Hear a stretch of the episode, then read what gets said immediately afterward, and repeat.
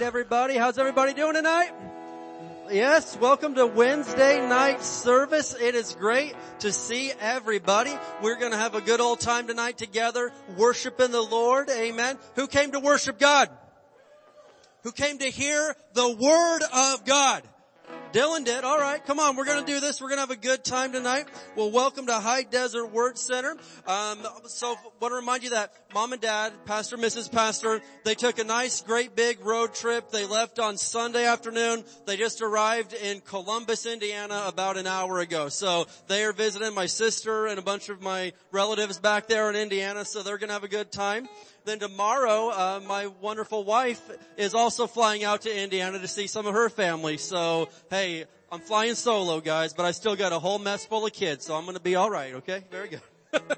The kids don't go, you know, they just stay. It's awesome. So, praise the Lord. Well, let's go ahead. We're going to speak some words of faith over the United States. Can we stand up together tonight? Amen.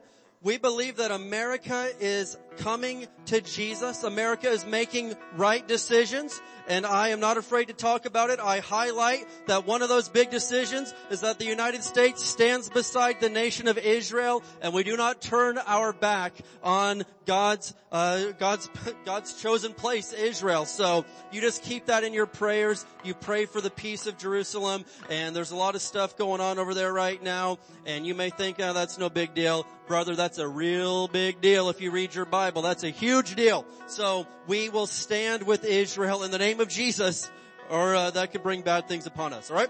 But let's go ahead and let's speak these words together. Say it like we mean it, because we do. Father, we come to you in Jesus' name, and in unity we confess that Jesus Christ is Lord over the United States of America. we declare that righteousness, mercy, justice, and judgment from you shall prevail. We declare that America will complete her God-given mission to bring the gospel of Jesus Christ to the world. We push back the darkness of Satan from this nation and call for the light of Jesus Christ to invade the media and every home, church, and school, and every town, city, and state of this great nation, the United States of America. In Jesus' name, amen. All right, give the Lord some praise. You may be seated. You may be seated tonight. All right. Well, a few quick announcements here. First of all, in case you couldn't tell, you're not currently sweating bullets. All right. And I'm going to tell you why. There's air conditioning in the building right now. Let's give it up for air conditioning. We're going to party like it's 1941. Come on. All right. So what we've got going on is we've got two units, and actually we got the lobby back on, so we've got a unit right over here, so this section may feel a little bit cooler, but right over here, and then the nursery has one over it, taking care of the upstairs, and the manufacturer tells us within 3 weeks we will have the additional four for a total of 6 units here and 7 in the lobby. Come on, yes! So, praise God. I was so excited that I looked at the forecast, and I'm like, wait, the temperature's like seriously dropping, it's gonna be cold all of a sudden. What happened there? You know, I never would say this, but I was kind of like, yeah, let's get a little heat. Let's try this thing out. But hey, we know July's coming and we're not afraid. We're going to crank these things and prove a point that we've got air conditioning and we are not afraid to use it. All right. Want to remind you parents that Children's Church is now open every Sunday morning. So yeah, that's an awesome thing right there. And, Jam Junior for the preschool and kindergarten is also open on Wednesday nights as well. And so is youth group next door for the junior high and high school. All right. Big announcement here. Kids Club Camp is coming up June 11th through 12th. All right. And so that's a big deal. They're going to be camping out at my parents' ranch out there in Newberry, and we got a lake out there with fish and boats. They're going to do all sorts of stuff, but it's only for 1st through 5th grade this year, okay? 1st through 5th grade. The cost is $20 per kid, and the registration is open now. We've got info on the info booth, and you could also go online to the website to register. That's hdwc.org/KK Camp for Kids Club Camp, all right? Now, if you want the kids to get their T-shirt for camp, you need to register by May 26th, which is next Wednesday, okay? And the kids, they all want their T-shirt and stuff like that. And so obviously, we got to do that so we can get them ordered in time. So register before next Wednesday if you want them to have one of the group T-shirts, all right? Also want to remind you that we've got some great Bible studies, small groups we're opening up. My wife, Katie, is leading one at our house on Tuesday nights from 6 to 7 o'clock, and they're studying the book Following God's Plan for Your Life. It's right back there in the bookstore, and you can also get it for free via PDF online. So anyway, check that out if you want to come to that one, and we're opening up some more very, very soon. The last thing I want to remind you of is my parents' brand new book just came out last month. It is in the bookstore for $9.99. It's an awesome book regarding the end times. What is your position in relevance to the end times? So it's an awesome book, and we just want you to stay in the loop because we're doing everything we can to keep you pumped full of the Word of God. Because guess what? Have you realized there's an enemy out there that would just love to come and steal your faith, steal the life out of you? Well, we're keeping you full of the Word of God, and you are going to thrive in these end times. Amen. Say, I'm going to thrive. Yes, you're going to thrive, and you're going to do awesome. Amen. All right, who knows what time it is now? Yes, it's happy time. And that, well, what's happy time? What in the world is that? Man, that's when we get a chance to give God back some of what He blessed us with. It makes Christians very, very happy to do that because God loves a cheerful giver. So if you need an envelope, raise your hand and the ushers will get you one. We're going to open our Bibles to Proverbs chapter 11. Proverbs 11, and we're going to look here at verse 25. I'll be in the NLT, Proverbs 11. And verse 25, and I love doing things God's way because I found out He's a lot smarter than I am. And I like to, I like to learn off of very smart people, and He would be number one in that position. So Proverbs chapter 11, and verse, actually, let's just do verse 24. I use this one a lot, but verse 24, man, you just can't get past this. You can't overlook Proverbs 11:24. It says, give freely and become more wealthy. What? Be stingy and lose everything. Check that out. The Bible tells us if we would give freely, we'd become more wealthy. The world says, no. If you give, then you become poor. You don't have anything left. And God says, no, give freely and you'll become more wealthy. Well, surely that couldn't be talking about money and finances, because Christians have no right to believe that God has any interest in you actually having enough money. And that is a sad and pathetic lie that is from the devil and has kept Christians in bondage for centuries. People think, man, hey, God doesn't want you to have anything. If you're poor, then it means you're humble. And the problem with that belief is I've met a lot of poor people that aren't humble. They've got pride issues. And even if they don't have money, that they've still got pride issues to deal with. And so listen to me. Not having money doesn't make you humble. Having a right heart before God will make you humble. Obeying the word of God will make you a humble person. And it tells us right here, if you give freely, you become more wealthy. But if you're stingy, you lose everything. Look at verse 25. The generous will prosper. Those who refresh others will themselves be refreshed. And so I challenge you, if you see someone in need, man, help them out. Refresh them. Be generous, and God will take care of you when you need it. Can I get an amen tonight? Amen. Well, we're going to speak some words of faith over our tithes and our offerings. We're going to have an awesome time of praise and worship. Then we are going to have a great time in the Word of God tonight. I've got something that's been stirring in my heart for you. Let's stand up together as we speak these words of faith together. Let's say this. As we bring the Lord's tithe and give offerings today, we believe we receive jobs or better jobs, promotions, raises and bonuses, benefits, sales and commissions, growth in business, settlements, estates and inheritances, interest and income, rebates and returns, checks in the mail, gifts and surprises, finding money, bills paid off, debts paid off, royalties received, blessings and increase. Thank you, Lord, for meeting all of my financial needs, so I have more than enough to take good care of my family, to give generously in the kingdom of God, and promote the gospel of the Lord Jesus Christ. Amen. Let's go. Okay, as soon as you're done dropping off your tithes and offerings, join us at your seats for praise and worship. We're never going to stop singing for the Lord, are we? You call down into darkness. You reach down.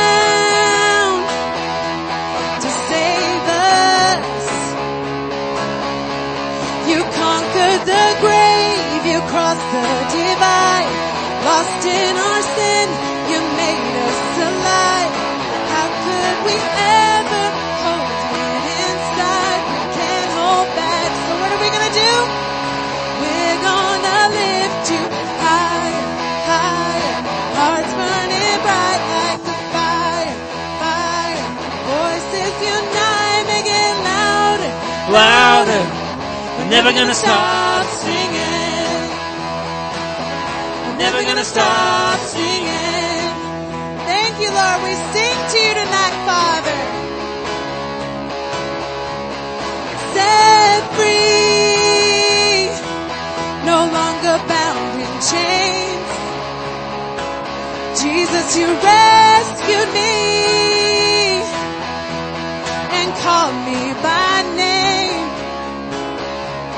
You conquered the grave. The divide, lost in our sin, you made us alive. How could we ever hold it inside? We can't hold back. So what are we gonna do? We're gonna lift you higher, higher, hearts burning bright like a fire, fire, voices unite, they get louder, louder. We're never gonna stop singing. We're never gonna stop. High, high, hearts burning bright like a fire, fire. Voices unite, make it louder, louder.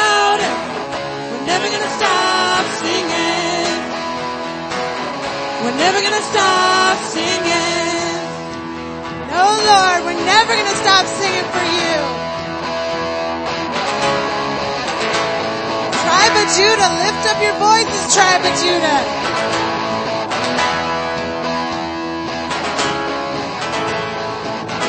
Every tribe, every tongue, every heart will sing. Every knee we will bow to the risen King. Lift him up, lift him up. We're never gonna stop singing. We're never gonna stop. Every tribe, every tongue, every heart will sing. Every knee we will bow to the risen King. Lift him up, lift him up. We're never gonna stop singing. No, we're never gonna stop. Higher, higher, hearts burning bright like a fire, fire. Voices unite, make it louder, louder. We're never gonna stop singing. One more time. We're never gonna stop. Higher, higher, hearts burning bright like a fire.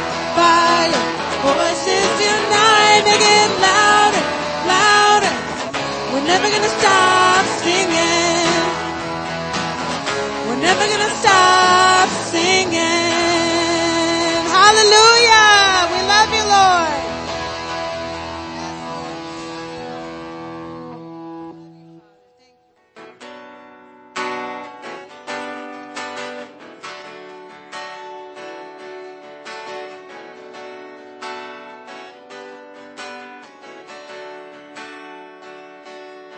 The weapon may be formed, but it won't prosper. And when the darkness falls, it won't prevail. Because the God I serve knows only how to triumph. And my God will never fail. My God will never fail. I'm gonna see a victory. I'm gonna see a victory. For the battle belongs to you, Lord. I'm gonna see a victory. I'm gonna see a victory.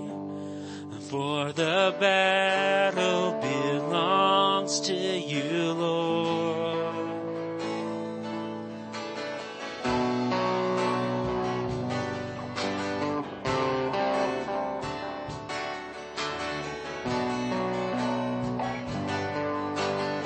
There's power in the name of Jesus. There's power in the mighty name of Jesus. Every war he wages, he will win. I'm not backing down from any giant. I know how this story ends. Yes, I know how this story ends. I'm gonna see a victory. I'm gonna see a victory. For the battle belongs to you, Lord. I'm gonna see a victory. I'm gonna see a victory. For the battle belongs to you, Lord.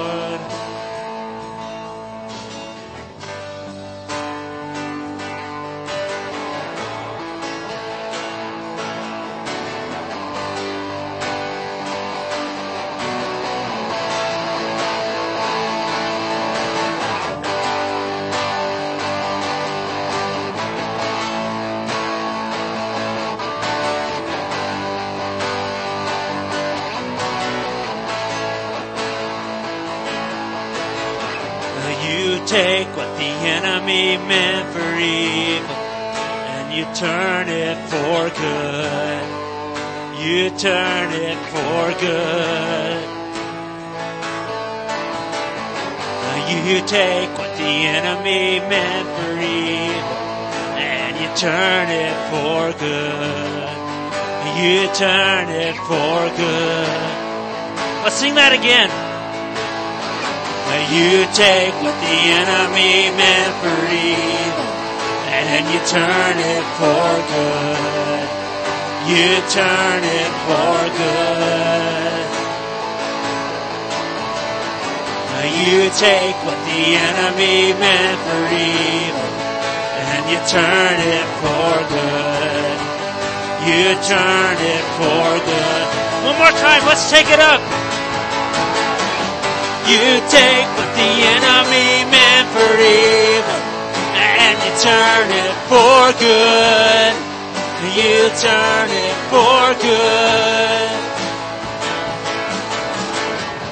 You take what the enemy meant for evil, and you turn it for good.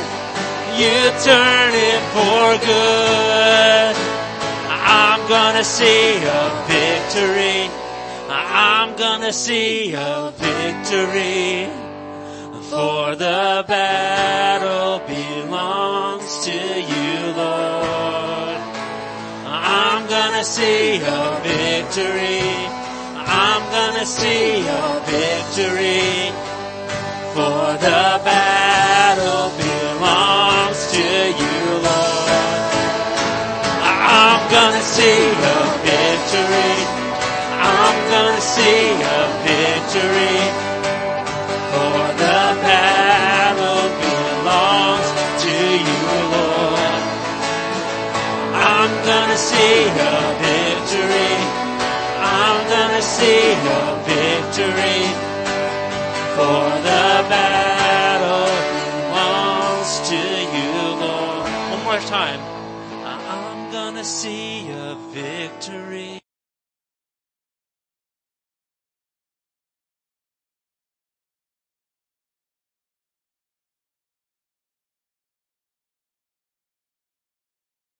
I'm gonna see a victory.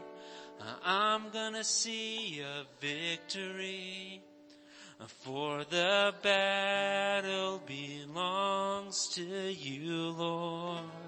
Amen. Let's raise our hands tonight. Who knows that we are gonna see victory, because the battle belongs to the Lord. Amen. This isn't my battle. This isn't my thing. I'm putting the battle in the Lord's hands. And no matter what it is we face tonight, we thank you, Lord, that we can count on you. Nothing is impossible for you. You come through every single time in every single way. We thank you, Father, that you are good and your mercy endures forever and ever and ever. We love you, Lord, and we praise your holy name tonight, and we ask you to have your way in our midst, to do what you need to do, say what you need to say. We love you, Father, and we thank you for it in the mighty name of Jesus. Hallelujah. Can somebody say amen tonight? Amen. Amen. All right. Amen. You may be seated this evening. Amen. You know, there's a verse I love up there, Exodus 14:14. And it says, the Lord himself will fight for you. Just stay calm. Well, what's my part to do in all this? Well, you need to speak the word and stand in faith, but you also need to just stay calm and not flip out every time something goes a little crazy. Amen. Just stay calm. The Lord himself will fight for you. Amen. All right. Well, we're going to have a get into the word here tonight. And the title is this, Winning Against Your Emotions and Impulses. Winning against your emotions and impulses. And like, well, where is that going? We're not playing Dr. Phil here or nothing. I'm going to get to the Word of God. I'll tell you that right now. But I want to dig a little bit deeper into something that we looked at during our Sunday night service of this past week. Got kind of a lot of feedback on that, and it seemed to kind of strike a chord with a lot of people. So I want to dig a little bit deeper into this. And it's something that the Lord has spoke to me about, and I believe that we've got some insights here to help us out, because as a born-again Christian, any Christians in the house? All right, the real deal, right? Not fakers, right? Okay, so as a Christian, we are not called to live and base our life and our decisions off of what mood we are in that day. That's an extremely unstable way to live your life. And on top of that, well, let's just explain a little bit more. So as a human being, you know, this is review for a lot of us, but we are made in the image of God according to Genesis 1:26. So that means we are a three-part being just like God is, right? We got God the Father, Son, Holy Spirit. He's a holy trinity. We're made in his image, and we are spirit, soul, and body. And you see that phrase repeated over and over again, Old Testament to New Testament, spirit, soul, and body, and that is what makes up a human being, all right? Now, the most essential part of who you are is your spirit, because when you die, your body stays here on earth, and your spirit either goes to heaven if you've received Jesus as your Lord and Savior, or it goes to hell if you have rejected Jesus as your Lord and Savior. And then there is the third part of you, that's your soul, which upon further biblical study would consist of your mind, your will, and your emotions. So, as a Christian, the absolute most wonderful, surefire way to make my decisions and to live my life is based upon my heart and my spirit, because if I'm a Christian, my spirit is born again. It is made perfect. It is righteous. We have become the righteousness of God in Christ Jesus. And so some people are like, well, I would never call myself righteous. I'll say it all day long because the Bible called me that. That's not conceited and arrogant. The Bible says in 2 Corinthians 5 that you have been made the righteousness of God in Christ Jesus. That's talking about my spirit. Now, my body, I still have to control my body, don't I? I can't, you know, I can't expect Jesus to come down, like we said Sunday night. I can't expect Jesus to come down and slap the Big Mac out of my hands and say, get on the treadmill, fatty, what's wrong with you? No. I've got to make that decision and say, I'm going to push away and I'm going to control what my body does. Now, I also don't expect Jesus to come in and control all of my emotions. I have to make a decision and an effort through the Word of God with His help to control my emotions. I am no longer allowed to just fly off the handle when you make me mad and physically attack you. That is frowned upon in general society, and it is especially frowned upon in the kingdom of God. I can no longer say, well, I hate him because he said that about me, so now I just flat out hate his guts. I want him to go burn. A Christian would never say something like that. That is somebody that is totally living their life based on their emotions. And here's the thing about emotions. They are a very unstable part of just the average human being, but for some people, especially more than others, all right, they are extremely unstable emotionally. And so somebody that, you know, they find themselves having extreme ups and downs, listen, God will help us get through that. And I understand that some people are born predispositioned in certain ways, but the fact of the matter is this. God is not going to lower his standards just for you.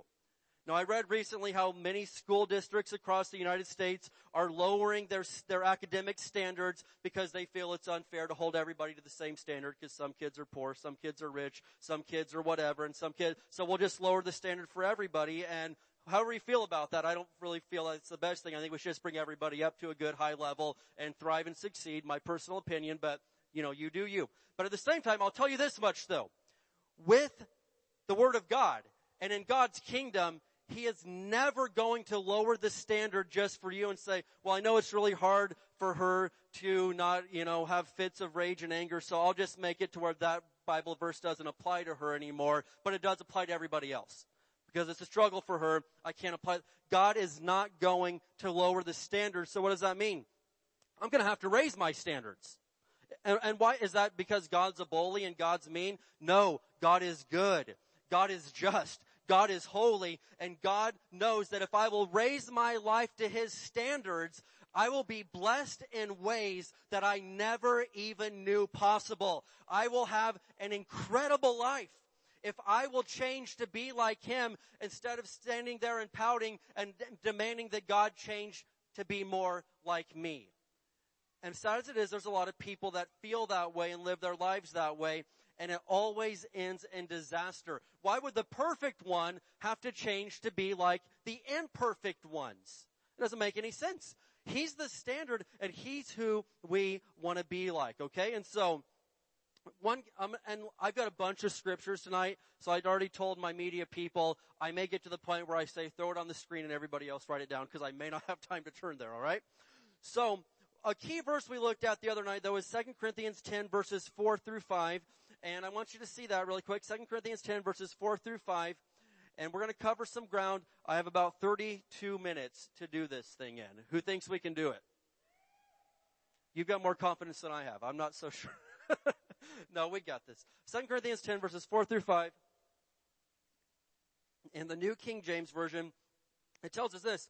For the weapons of our warfare are not carnal. What does carnal mean? Carnal means natural of the flesh. That's the word carnal. They're not carnal, but mighty in God for pulling down strongholds, casting down arguments and every high thing that exalts itself against the knowledge of God, bringing every thought into captivity to the obedience of Christ.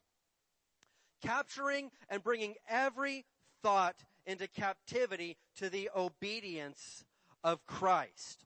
And so we realize that we have thoughts, and they can come from the devil. We have thoughts that come against us that try to exalt themselves and raise themselves to the same level as the thoughts and the Word of God in our mind. And so, for instance, you could say, you know, I've got this verse I'm standing on. We'll say Philippians 4:13.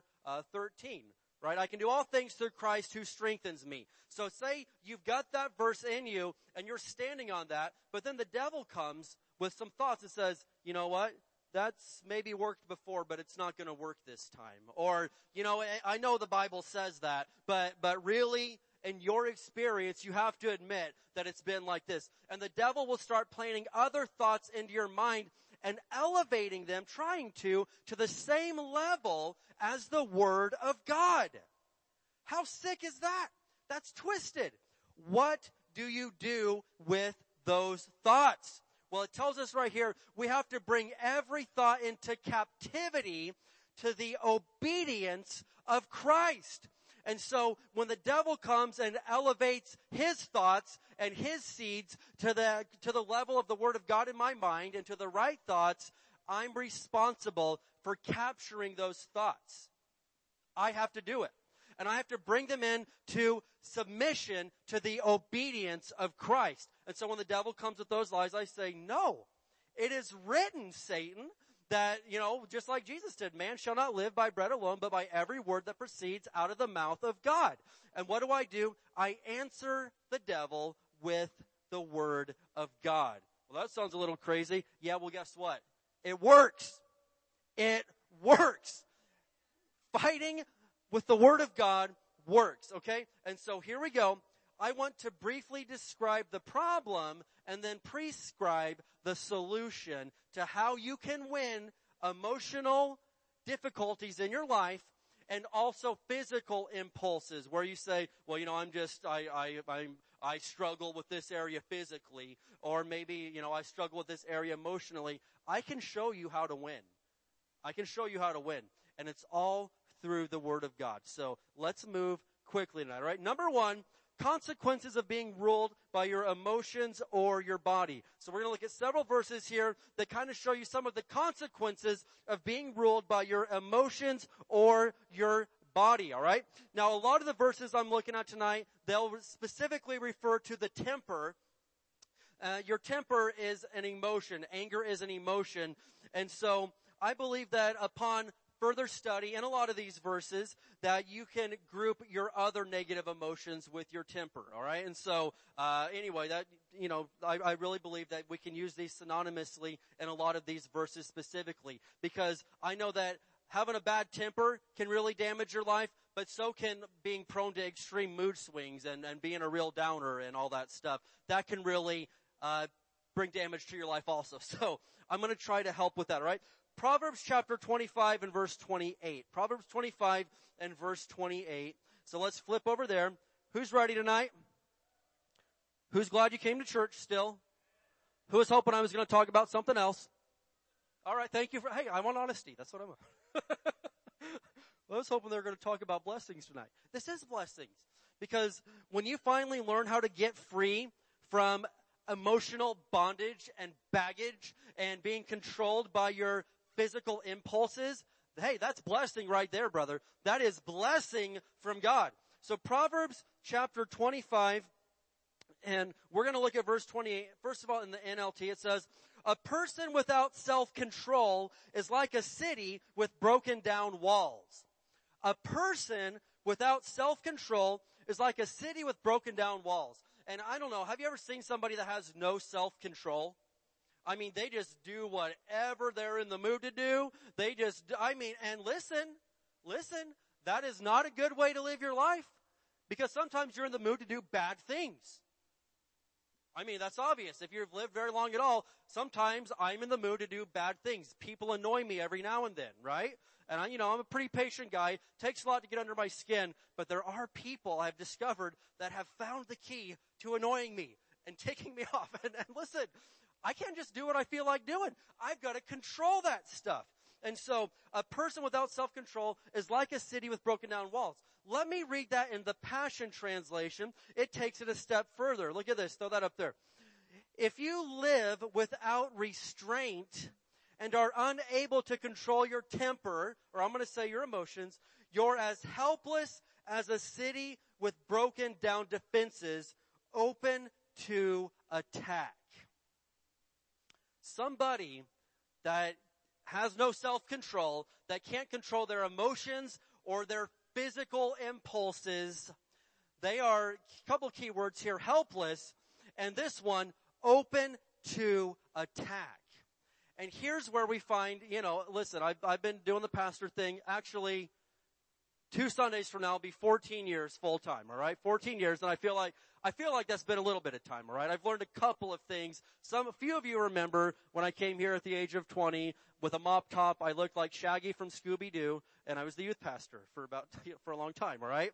And so I have learned a couple of things in those 14 years. Now, one thing that I see continuously is people coming and wanting to talk and saying, I don't know, what the Word of God promises that He'll protect me. He promises that, no evil will befall me. No weapon can be formed against me. And I just don't know why none of that happens. Well, here's the key right here. If you're a person with no self-control, you are totally open to attacks. Now, in our Western culture, we don't think much about, a walled city or a walled nation. That's not something, we don't care, that's not something we think about. But listen, in Bible times, if your city didn't have a fortress and a wall around it, you were ripe for the attack.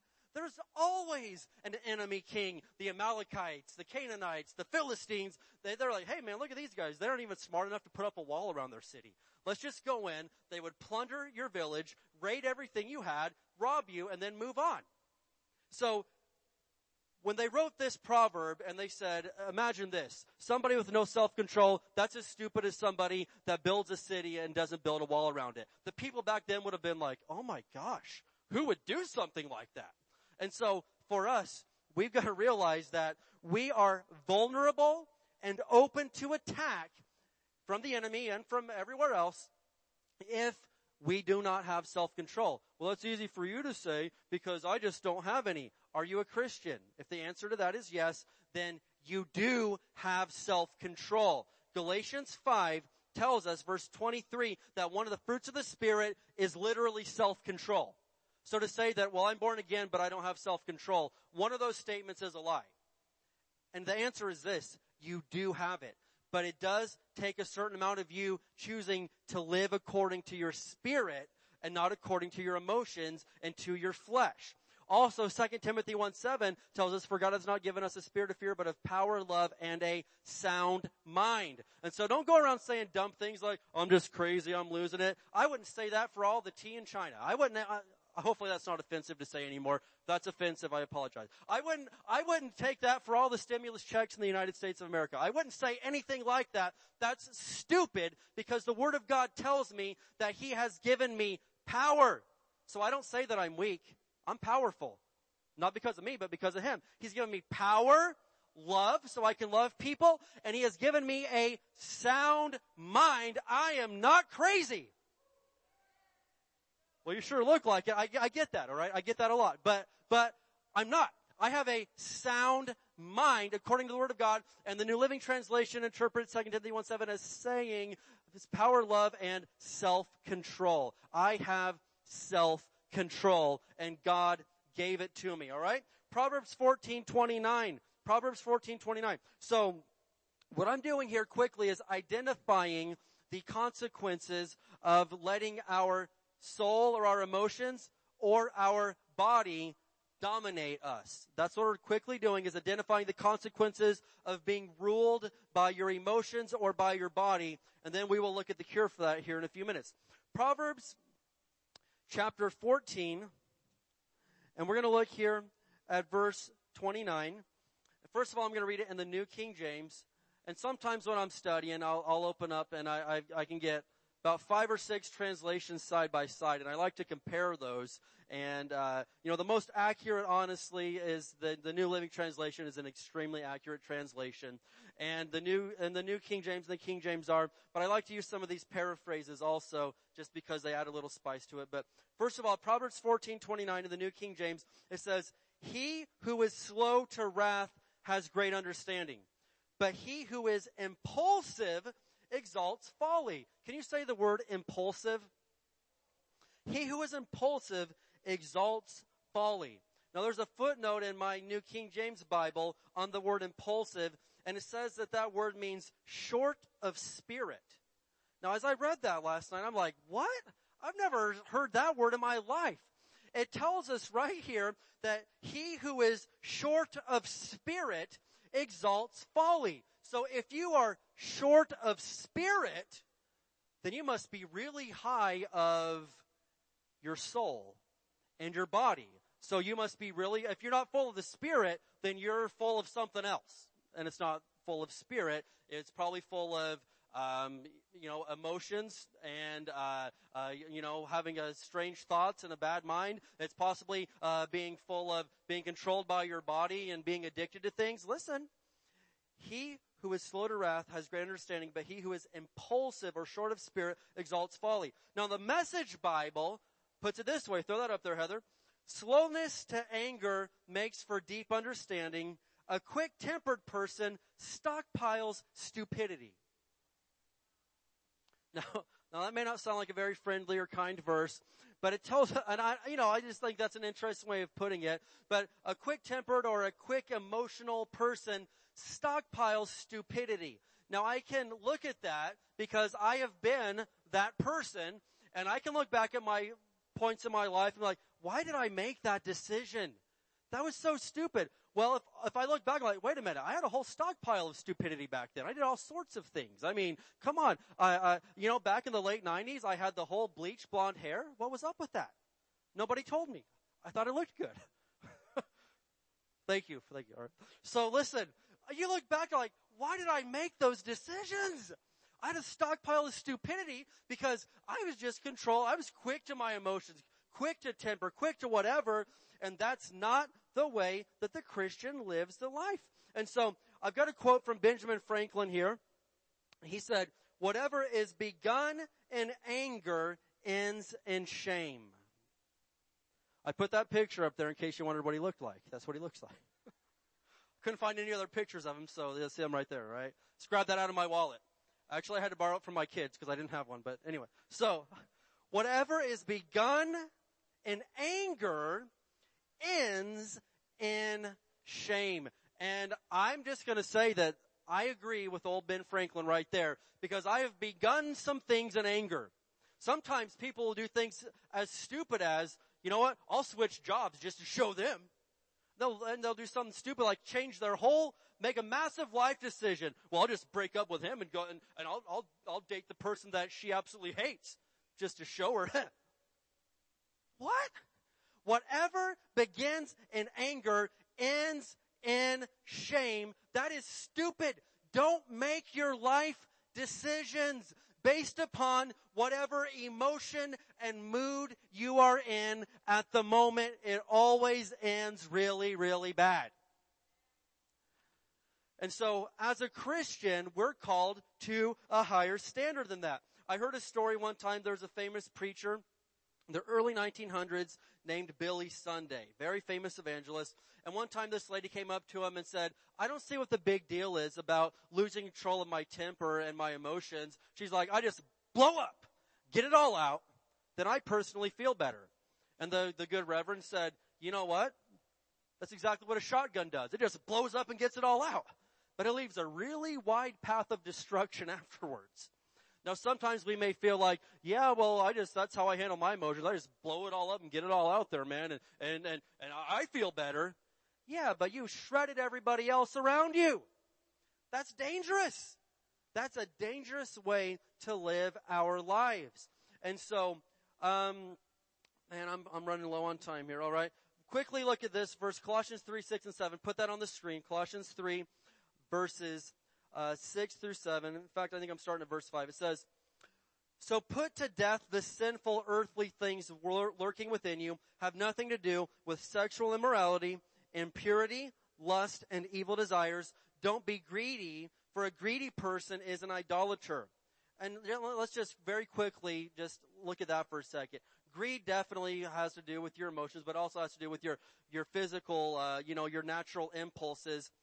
Even as a Christian, there's some greedy Christians, and all they want is more and more. Listen, if it drives you nuts that somebody else has a better car than you, that is screwed up. That's messed up. If it just eats you up, burns you up that somebody else has better toys and better off-roading desert things than you have and better how, listen, this greed, it becomes a form of idolatry, and you will begin to do what it takes to get the things that you want instead of pursuing God. You'll begin to pursue things and money and toys and possessions instead of pursuing God, and that becomes idolatry. Just going to leave that right there. You can just marinate on that one for a couple of days. Get back to me on that. But listen, that can become idolatry, and that is a dangerous thing. It says that makes you worshiping the things of this world. Because of these sins, the anger of God is coming. Well, that doesn't sound very pleasant. The anger of God is coming. I don't like to hear about that. I'm a New Testament Christian. The anger of God is still a real thing. Now, look here. I'm going to put this in the Message Bible, and then I'm going to really get into the cure for all of this. The Message Bible puts it this way. And that means killing off everything connected with that way of death, sexual promiscuity, impurity, lust, doing whatever you feel like whenever you feel like it. I'm going to say that one more time because I think we just need to say that. Doing whatever you feel like whenever you feel like it, and grabbing whatever attracts your fancy. That's a life shaped by things and feelings instead of by God. Whenever we live to just please and satisfy and feed our cravings and emotions and moods, that's a life shaped by things and feelings instead of by God. And it's because of this kind of thing that God is about to explode in anger, is what verse 7 says there in the Message. So out of all that, I realized that the first few minutes here were not positive and uplifting and reaffirming and telling you that you're good enough, you're smart enough, and doggone it, people like you. And they do. People do like you. But listen right now. Listen to me. We've identified that it brings the curse upon our life to not live according to our spirit. So let's take the next few minutes, and I'm going to show you from the Bible how to be controlled by your spirit and not by your body or your soul. And I promise you, if you will do the things that the Bible says to do, you will begin to see victory. You would really promise that. I would promise it. I will promise it. I would stake everything I own upon it. If you'll do things God's way, you will see victory every single time. Why? Because we always triumph in Christ Jesus. So, the cure, let's look at number 2, the cure. The biggest thing I can say is this. The cure for the soul and flesh is to walk in the Spirit. What does that mean? Galatians 5:16. Please turn to Galatians 5:16. Now, growing up, in high school, I went to a Christian school. Went to this really, fundamental Baptist school. And one thing that they made us do is we had to memorize entire chapters of the Bible. And at the time, I'm like, wow. I didn't really want to memorize entire chapters of the Bible because, believe it or not, that can be a little bit hard to, here's these 40 verses, go memorize these and quote them exactly to me, and I'm like, okay. So we had to do that stuff. But Galatians 5, I'm so glad that we learned this. Galatians 5 is a chapter that we had to memorize. And verse 16, I remember it so vividly. My Bible teacher, the pastor of that Baptist church, drilling this verse into our young minds every morning for a whole semester. Galatians 5:16, New King James. I say then, walk in the Spirit, and you shall not fulfill the lust of the flesh. Now, some people, I know that's going straight over your head. You have no idea what I just said. Fine. But there is a certain percentage of you that is sinking in, and that did just click with you. And I want to talk especially to that group of people right now. If you walk in the Spirit, you shall not fulfill the lust of the flesh. Some people are like, well, I just don't know how to overcome this thing. I just don't know how to get stable. I just don't know how to deal with this. Listen to me. If you will walk, what does walk mean? If you will live in the Spirit, you shall not fulfill the lust or the desires of the flesh. Now, I can tell you this much. Listen, anytime that I am absolutely immersed and living my life according to the Word of God and doing things His way, I'm extremely strong. And it's not because of me, it's because of God. And I don't give in to the lust of the flesh. The devil can tempt me to eat an extra Twinkie, and I say, no, get that out of here. The devil can tempt me to do other stupid things, to blow up on somebody, to whatever. And if I'm walking in the Word of God, the devil can tempt me with depression. It's going to be one of those days, man. Yeah, it is. It is going to be one of those days. One of those awesome days, because I'm a child of God, brother. I'm a son of God, man. Every day is a winner for me. Every day is a winner for me, because I am a son of God Almighty. Well, I've been adopted into the family. Listen, then the devil tries to come, and he tries to come and bring depression or the, the blues or the downs and the blahs, and he tries to knock on my door, but I answer with the Word of God. And if I am walking in the Spirit, I don't give into that junk, ever. If you walk in the Spirit, you shall not fulfill the lust of the flesh, and you're not going to fulfill the lust and the temptations of the soul or the emotions either. So how, it's one thing for a preacher to say, just walk in the Spirit. But how do you walk in the Spirit? Well, there's several things I could say about this, but for the sake of my remaining 11 minutes, I will narrow it down to 3, okay? How do you walk in the Spirit? Number 1, the Word, and in a minute I'm going to give you several verses on that. Number 2, a great way is worship, and I'll give you some verses on that. And number 3 is praying in the Spirit. And I'm not afraid to say it, I am talking about speaking in tongues, because I believe in that, and I do that every day. And I realize that some people don't like that, but guess what? It has really changed my life.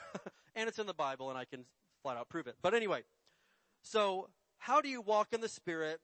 These are just 3 ways, and you can definitely write in your notes. There are several other great ways, but 3 ways we'll talk about the Word, all right? So let's look at Psalm 119, the longest chapter in the Bible.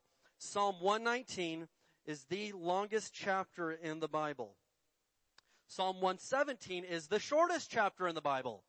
And Psalm 118 is the middle chapter of the entire Bible. So it's kind of an interesting little alleyway of Scripture right here. But Psalm 119... And we're going to look at verse 25. Now, I'm going to look at 3 verses here. Write them down or try to follow along with me. Psalm 119, verse 25, talking about, this is King David wrote this. And you got to understand, as you study the Psalms, David was an emotional guy. He was a musician. And musicians oftentimes tend to be, real like, hey, Like my brother, for instance, Josh. He's all over the place. You can't ever predict this guy. He's everywhere. So... I'm kidding. You guys think we're actually mean to each other. We love each other. But anyway, but a lot of times, David was one of those guys. He was very passionate about whatever it was that he did. And as you study the Psalms, sometimes you read some of them and you're like, man, he must have really been having a bad day. Because he'd be like, I weep before you, Lord. I pour it all out. And then in other times, he's like super up in the air, like, man, I could take a whole army just by myself right now. And David was very passionate. But Psalm 119 is a great example of this. Psalm 119 and verse 25, he says, I lie in the dust. Revive me by your word. Right there. Boom. There it is. Revive me by your word. So how can I overcome some emotions? How can I overcome being down? How can I overcome the attack coming against me? David, right here, he said, here's the problem. I'm lying in the dust right now. I feel so down. But God, revive me by your word. And I will tell you right now that God will revive you and lift you up through his word. Guarantee it. You have to get a proper appreciation and love for the word of God. Look at this, verse 28. Verse 28. He says, I weep with sorrow. Encourage me. How? By giving me a whole bunch of money, God. That would just fix everything. No. Encourage me by your, say it with me, word. Encourage me by your word. And so if you are somebody that you feel like, I'm out of balance, man. I don't feel like my spirit is really the part of me that's most in control. David got a hold of this, and he let the word of God revive him and encourage him. Now we're going to go all the way to verse 143, because the entire chapter of Psalm 119 is all about how much David loves the word of God. He calls it your commands, your law, your decrees, your regulations, your word. He calls it all these synonymous things. But he wrote this entire long chapter about how much he loved God's word. So Psalm 119, verse 143, he said, as pressure and stress bear down on me, I find joy in your commands. The word commands right there is absolutely the word of God. Is there anybody that's ever felt like pressure and stress were bearing down on you? I've had that, man. I've had where it felt like I was in a pressure cooker and everything was coming at me. But David had the answer. I find joy in your commands. And I have lived my life without the joy of the Lord. And now I live my life with the joy of the Lord. And it is a lot better. I love having the joy of the Lord. Why? Because it's not an emotion. Happiness is an emotion. Joy isn't an emotion. It doesn't change. My joy level doesn't change based upon how you treat me. My happiness does. You're mean to me. Man, I'm not happy anymore. They don't like me. But my joy level has nothing to do with how you treat me. Has nothing to do with how much money I've got in the bank. Has nothing to do with my surroundings. I can have joy all the time because it's a spiritual attribute. And if I walk in the spirit, I do not fulfill the lust of the flesh. And I don't give in to impulses and emotions. All right? And I'll put this out there. I really do love the Bible. And the scariest, most down part of my entire life that I can remember, I won't go into details, but in the year 2000, Josh and I, my parents' church, our music minister, our associate pastor, he was, I mean, one of the most important figures in our entire life. He was around 40 years old, and he unexpectedly died. He tragically fell off of a building and died. And none of us saw it coming. And I have never felt that level of anxiety and fear. And he had 5 kids he left behind. It was just the lowest. I didn't know what to do. I was 15 years old. I mean, I would read the Bible. I knew the only thing that I can cling to get me through this is my Bible.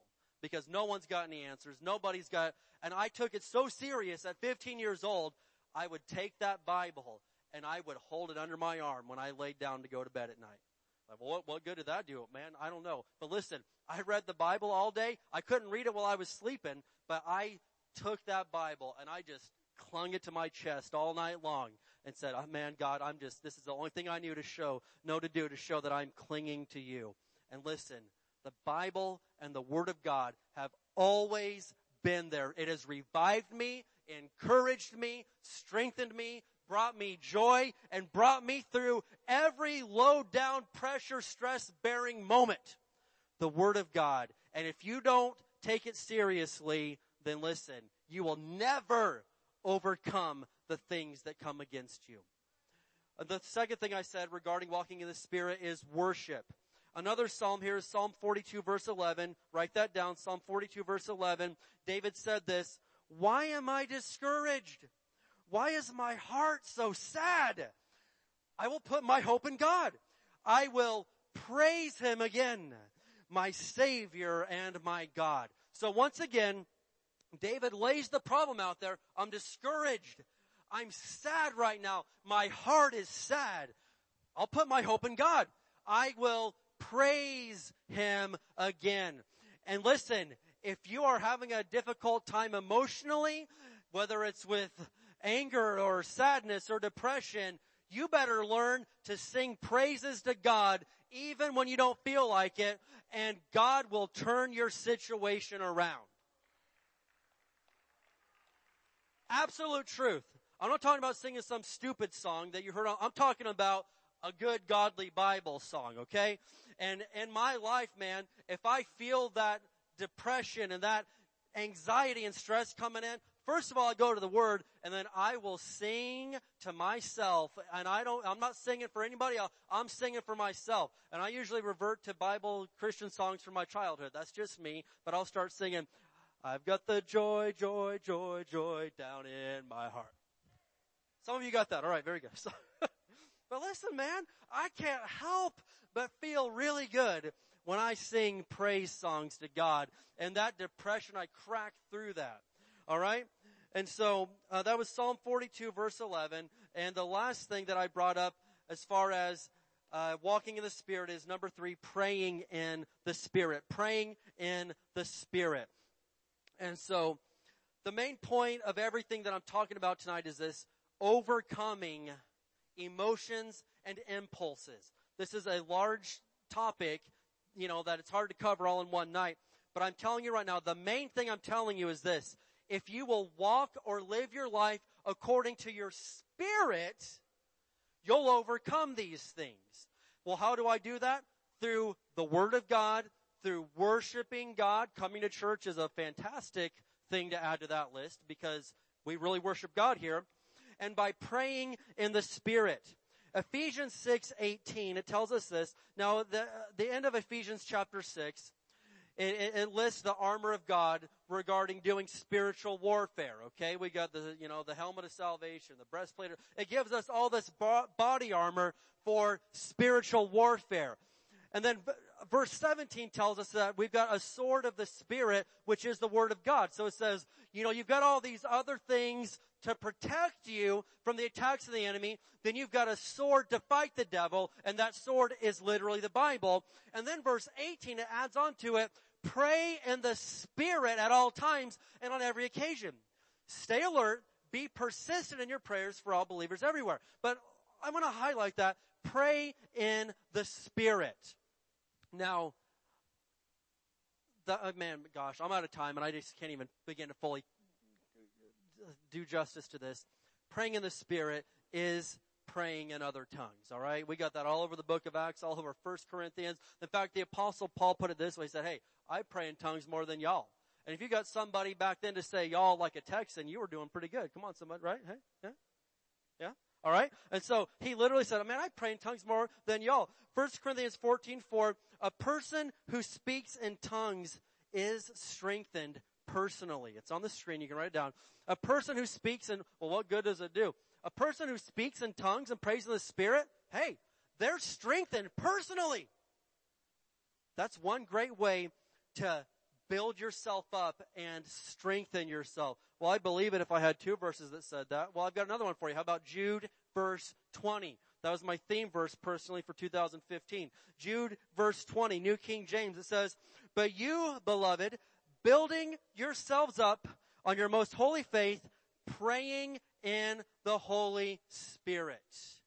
Praying in the Holy, you build yourself up when you pray in the Holy Spirit. And so, in my life, whenever depression or emotions of anger or sadness or doom and gloom, if ever my flesh is trying to say, hey, it's okay, you can eat 6,000 calories a day and that's going to be all right. That's not good for you, brother. That is not good. You just shove that thing away. You say no. Listen, I can do all things through Christ who strengthens me. Whenever the devil tries to come and get me to be overcome by my emotions or my physical impulses, I can overcome it if I walk in the Spirit. And how do I walk in the Spirit? Hey, I do it by the Word of God, by worshiping God, and by praying in the Spirit. And I could add a whole bunch of things to that, such as going to church, such as obeying God's Word and doing what He tells me to do, such as surrounding myself with biblical, godly friends. Some of you may need to look into some new friends because the current ones are bringing destruction to your life. Anyway, if that's you, just praise God. Let's speak to you. But listen, I'm trying to help you overcome tonight because, believe it or not, I actually care about you and I care about everybody here. I want Christians to be victorious. I see bad things happening in this world, and we're not like everybody else. Well, everybody's going to go through and everybody, no, they don't. No, the Bible says, though 1,000 fall at my left hand and 10,000 at my right hand, it shall not come nigh me. I am not like everybody else. I'm not, and neither are you if you're a Christian. And on Sunday, I'm going to break this down more, but I've got a covenant with God that guarantees me certain rights and privileges that not everybody else has, so long as I keep my end of the deal. And so listen, don't fall into the lie, well, no, we've all got to go through it, and everybody, you don't have to deal with all the same junk that the rest of the world has to deal with. Yes, there are troubles. Yes, there are struggles that come against you. But it does not have to be like it is for everybody else. You're better than that because you're a child of God, and not everybody is, all right? So I want you to overcome. I want you to have an incredible, awesome life, and it is possible here on this earth. You don't have to wait for heaven, though that will be great. You can have a great life right here on earth if you'll do things God's way. So I hope tonight, as we've sped through this whole thing, that you learn some things out of it. You can overcome this thing. You can. But you're going to have to do it His way. Amen? Let's go ahead and stand up together tonight. Praise God. Amen. Amen. We pray that everybody has been blessed and received. As we close out, I want to remind you, parents, you need to register the kids for Kids Club Camp. If they're 1st through 5th grade, go online to the website, hdwc.org/KKCamp. That's on there. Get the kids registered. Who's going to be here Sunday? Just show me around. I want to know, all right? Be here Sunday. We're going to have a wonderful time studying some things that God's really just bringing to the forefront right now regarding your covenant with God. And I hinted at that already, but again, you're not like everybody else. You've got a covenant, you've got a contract with God that guarantees you rights and privileges that the rest of this world doesn't have. And you'll never take advantage of that if you don't even know what it is. So I want to explain that to you on Sunday, all right? Praise God. Well, we're going to go ahead and close out in prayer, and we will see everybody again on Sunday. Can you raise your hands tonight? Father, in the name of Jesus, I thank you, Lord, for what we've seen in your word tonight. And God, I pray for every single person here, everybody that's watched online, that they will receive this word, God. This wasn't me rambling and saying a bunch of stuff, Lord. This was the word of God, Lord, with so many scriptures, God. I pray that that word will take root in their hearts. And God, anybody in here that's been struggling with emotions or the soul, their mind, their will to go on, their will to follow you, Lord, their emotions or even their body, God, I pray in Jesus' name that they will do what the word of God told them to do tonight, and they will see victory in Jesus' name. And Lord, I know that your angels are with us. They surround us and protect us everywhere we go. So I say in Jesus' name that we are safe and protected everywhere we go this week. Use us, Lord, to be the light of the world, to Barstow and everywhere else that we are. In the mighty name of Jesus. Can somebody say amen? All right. We're going to say the Barstow Faith Confession. Come on, Athena. All right, we're going to say the Barstow Faith Confession, and then you are dismissed. And we did go over tonight, so, you know, forgive me later, all right? Athena here is going to lead us in the Barstow Faith Confession. And, hey, she even wore the shirt. And this is a great time to, you know, do a merch advertisement. You can get those in the bookstore right back there. All right. We declare that Barstow is a blessed city. Our families are blessed. Our schools are blessed. Our churches are blessed. Barstow is healed. Barstow is prospering. Barstow is safe. Barstow is strong. Barstow is surrounded by the walls of God's salvation. Barstow is full of love, joy, and peace. Barstow is full of the glory of God. Barstow is come to Jesus. Barstow is saved. In Jesus' name, amen. All right.